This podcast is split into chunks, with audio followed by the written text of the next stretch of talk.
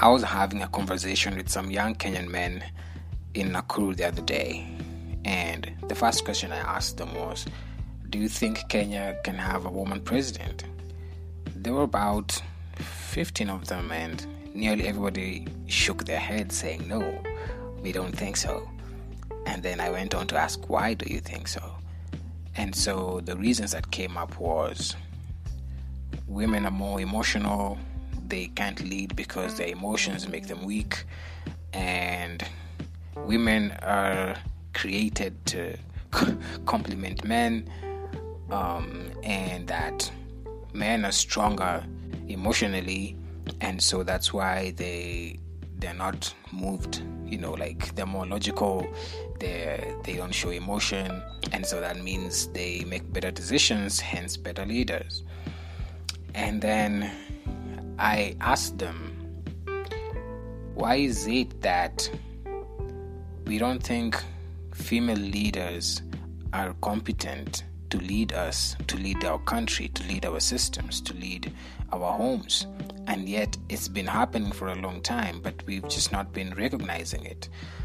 And um, they said that, or somebody, somebody in the group said, the female leaders who are here today got there by stepping on men.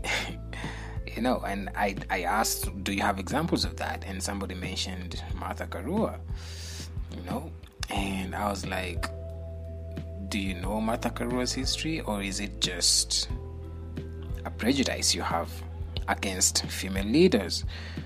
Um, and so he used the, the term feminist. He said, women who get to the top become feminists and use their feminism to step on others.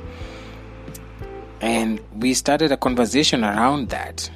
What do you understand by feminism? Because a lot of men today um, don't really get where that term came from. They don't use it appropriately. They don't know its origin. And then I asked them, uh, in the Bible, because they were a group of Christians, this was a little relatable to them. In the Bible, the book of Genesis, when the, the, the word starts, and it's written that Eve brought the apple to Adam, and Adam ate the fruit. And so it is blamed on the woman that she she made the man eat the apple and even Apostle Paul writes about it, I think, in one of the episodes. And so I, I, I asked them, did Adam know that it was forbidden to eat the fruit? And they said yes. And then I asked, did he have a responsibility to either decide whether to take it or not? And they said yes. And so I asked again, why don't we ever talk about the responsibility of decision making that Adam had? Why do we always just say Eve did this, so we blame it on her? And yet Adam had the decision to make. You know, it's 2019 and we're still having rising cases of femicide. And everywhere you go where women are being discriminated against, everywhere you go where women are fighting for their rights, they're still being blamed for fighting for their existence. You know? And the narrative still goes you came from my rib, so respect what I do. And religion has a very huge part to play around this because it's it's embroidered in culture now right and into the social fabric of what patriarchy has engineered for this world. And I asked these guys, but if, if we are being honest, if we stayed out late night and we had both men and women in a group, and it was in a place that had high insecurity levels, we'd be scared to go out late because there'd be a man probably who would be waiting to rob us. It will be a man. But our fear as men would be this guy's gonna rob me or they're gonna kill me. But a woman's insecurity is this man may rob me, may kill me, or rape me. See? There's no man in the street who walks and another guy cat calls them, say, X, niaje kevo, niaje king. it doesn't happen. But it happens to women every single day, and we don't see it because it doesn't happen to us. And that's what privilege does it makes you comfortable, it makes you blind, right? And so a woman would go anywhere. Niaje Empress, Niaje Black Queen. She'd get cut cold. Somebody would um, make fun of her body. Somebody would make fun of her hair. Somebody would make fun of her eyes or her lips or her perfume. And it's in the small little things. Before they get to femicide, before they get to sexual violence, it's in the small little things that we are okay with. And they happen every day around us. And we've just been so incognizant for a long time, right? And so I, I need to have a conversation with men when we keep saying that there's been so many fronts where girls are being empowered, but the boy child is being left behind. The question is it's okay. Girls are being empowered. Who's empowering girls? And whose work is it to empower boys? And when you complain that what are you doing to empower a boy, to empower a young man, what are you doing within your capacity? Because if I'm doing the work, I wouldn't really spend more time complaining about it. All right? Because i am concerned that boys are continually growing apart.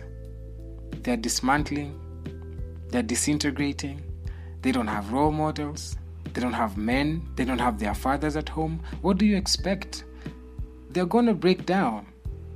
And so what are we doing to be better men ourselves? What are we doing to be role models subconsciously or consciously? To these youngins who are growing up in a very um, confusing universe, what are we doing? What part are we taking to change the narrative that, oh, boy child has been neglected, segregated, and all this? Why are we always blaming women for things that we created? My name is Onyango Otieno. You can follow me on Twitter at RixPoet and Facebook Onyango Otieno. Let's get talking.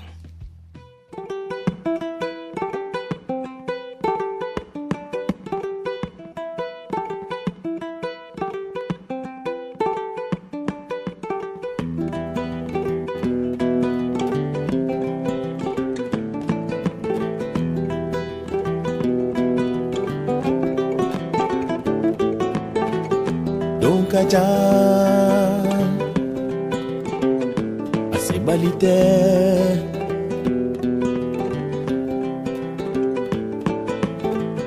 sira janya janya anabadondola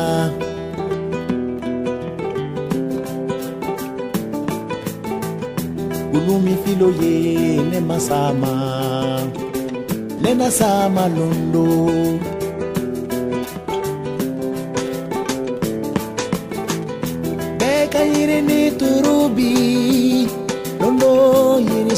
Merhaba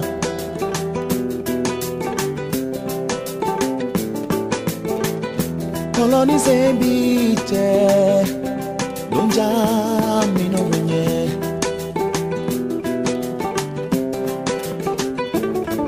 Konetara lo fegonye Nini nini.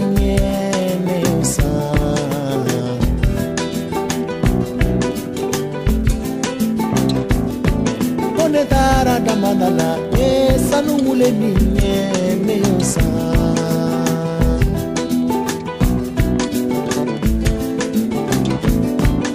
ne tara fandala nye ni nyene osa oye sirata oye ne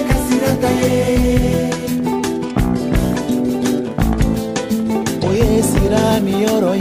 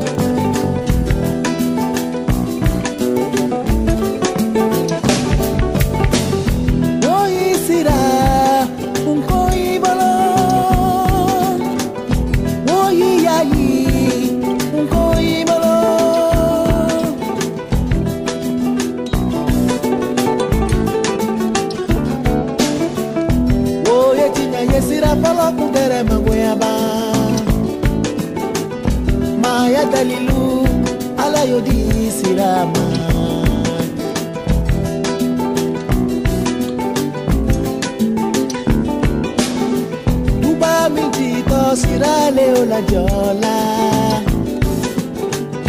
joli fanga alayodi sirama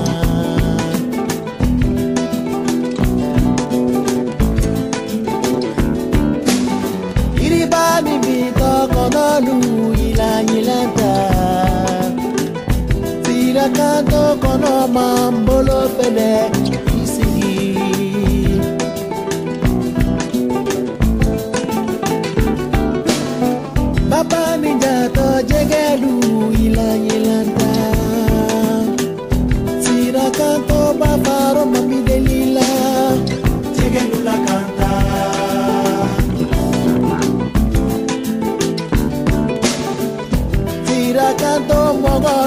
an tarala adu duladula kanta simmoma sogodula kanta oye sira niyɔrɔ ye oye ne ka sira ta ye. sira fɔlɔ niyɔrɔ filɛ.